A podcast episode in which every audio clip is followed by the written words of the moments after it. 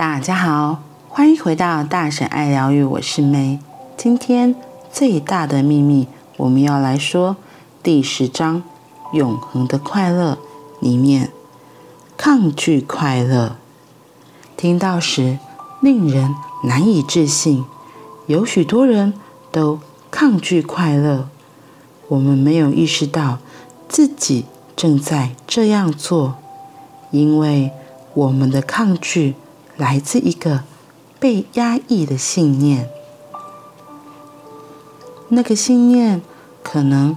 从我们小时候被告知要约束自己天生的无拘无束的热情和喜悦时就一直存在。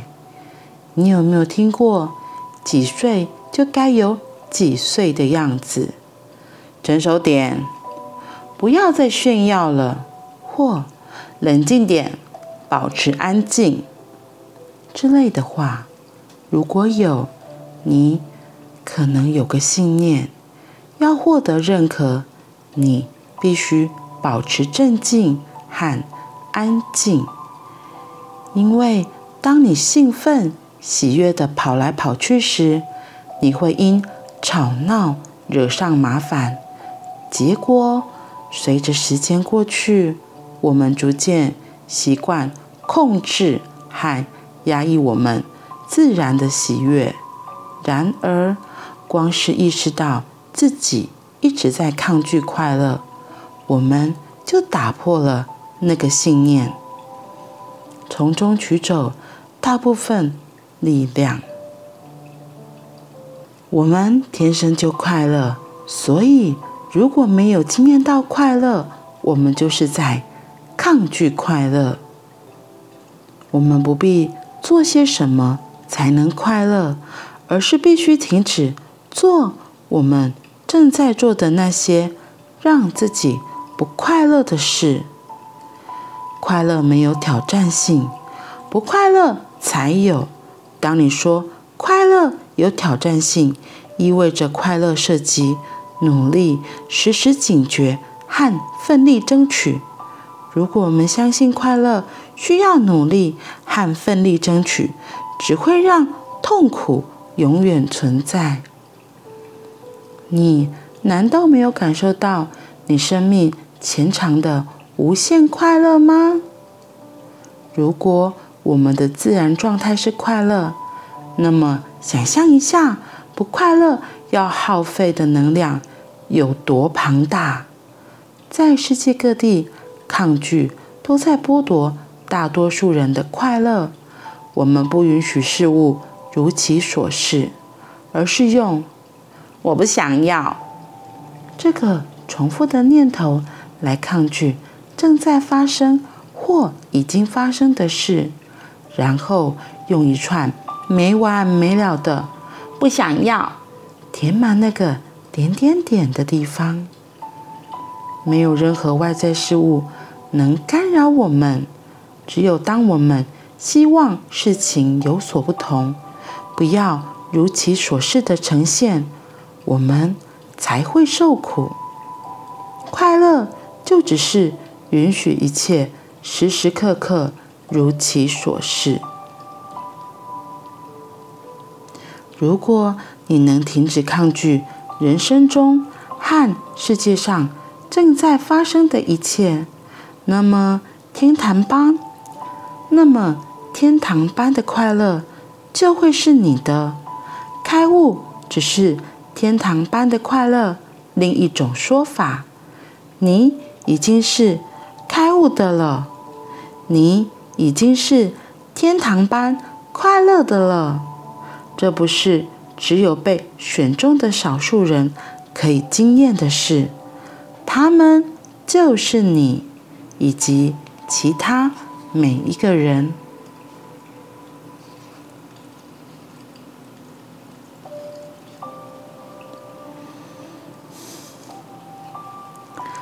抗拒快乐，今天的主题是抗拒快乐。我们不必做些什么事才能快乐，而是必须停止做我们正在做的那些让自己不快乐的事。是啊，真的是如此哎。你看小孩子，他们一开始是无拘无束，然后想哭就哭，想笑就笑，有什么话就直说。可是在我们长大的过程中，可能被社会的教条，被父母亲的信念开始遏制了。比如说，女孩子要坐有坐相，不可以脚开开的啊，或是女孩子怎么可以笑得那么大声，不好听不好看，然后怎么可以嘴巴张开来笑，要捂着嘴，然后吃饭也要很优雅的慢慢吃，不可以这种，有些人听到这种声音是受不了的。然后说到笑也是，像我就是笑声非常的大，然后我还记得我小时候就曾经被我们同班同学，那时候才小六吧，小五小六左右，我那时候有个男同学，他就跟我说，佳慧，那个女孩子这样笑不好。然后我就傻眼，我想说笑还要有什么样子哦？可是开怀大笑这件事在我们家是非常 OK 的，可能是我爸爸也是笑都是这么大声，然后我就觉得，或许人生苦短，好不容易都要开怀大笑了，你为什么还要压抑？所以我才不管别人呢，我就所以有时候我会变得好像笑得太大声，有些人就会觉得不喜欢，可是有些人又会觉得我的笑声是很有影响力、感染力，听到我笑就跟着也会开心起来。所以我就在想，那我还是做我自己真的觉得开心的事，对，除非当然是在特殊场合，你当然不能随便乱笑嘛。可是如果在一般的场合，我真的觉得很好笑，我就是会大笑出来，所以啊，像他这里说的啊，要停止做我们那些正在让自己不快乐的事，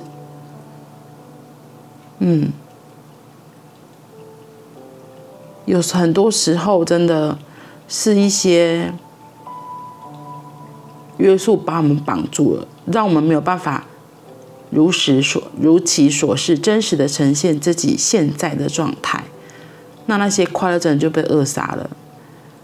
比如说像我刚刚在做一个很有趣的练习，就是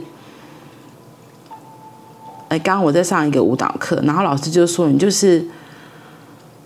他先让你可以从很拘束的开始，好像有阻力的动，然后再慢慢的变松，然后到最松，然后到最后就没有人绑住你，看你想怎么跳就怎么跳，你想蹦蹦跳跳，然后或是嘶吼或干嘛都可以。所以呢，我那时候就真的是就乱跳，就像猴子一样，然后就嘴巴也张开开的，然后就也不管也不控制，就真的完全放开自己，挥洒自己的手脚，那乱动乱扭，然后就这样子。所以当然表情就可能就很丑，然后我女儿就看到，她就说，妈妈你的表情怎么这样？结果没想到我就跟她说，那是因为我看到你有时候会这样做，我觉得这样就是很好，就是没有拘束，然后很自然的呈现那个状态。所以其实在那短短的十几秒、20秒左右，我就是全然的不管，就自己想怎么动就怎么动，想怎么跳就怎么跳，其实真的很快乐、很开心的。原来快乐这么简单就可以找到，对啊，而是那些说不可以、不可以，你应该要怎样这些东西，才让我们失去了快乐。所以。让我们练习允许一切时时刻刻如其所是，快乐就只是允许一切时时刻刻如其所是。然后拜伦凯蒂在出自《一念之转》里面也有说到，没有任何外在事物能干扰我们，只有当我们希望事情有所不同，不要如其所是的呈现，我们才会受苦。所以让我们真的允许自己可以时时刻刻如其所是，真的非常的重要。好啦，那我们今天就先到这里咯，我们明天见，拜拜。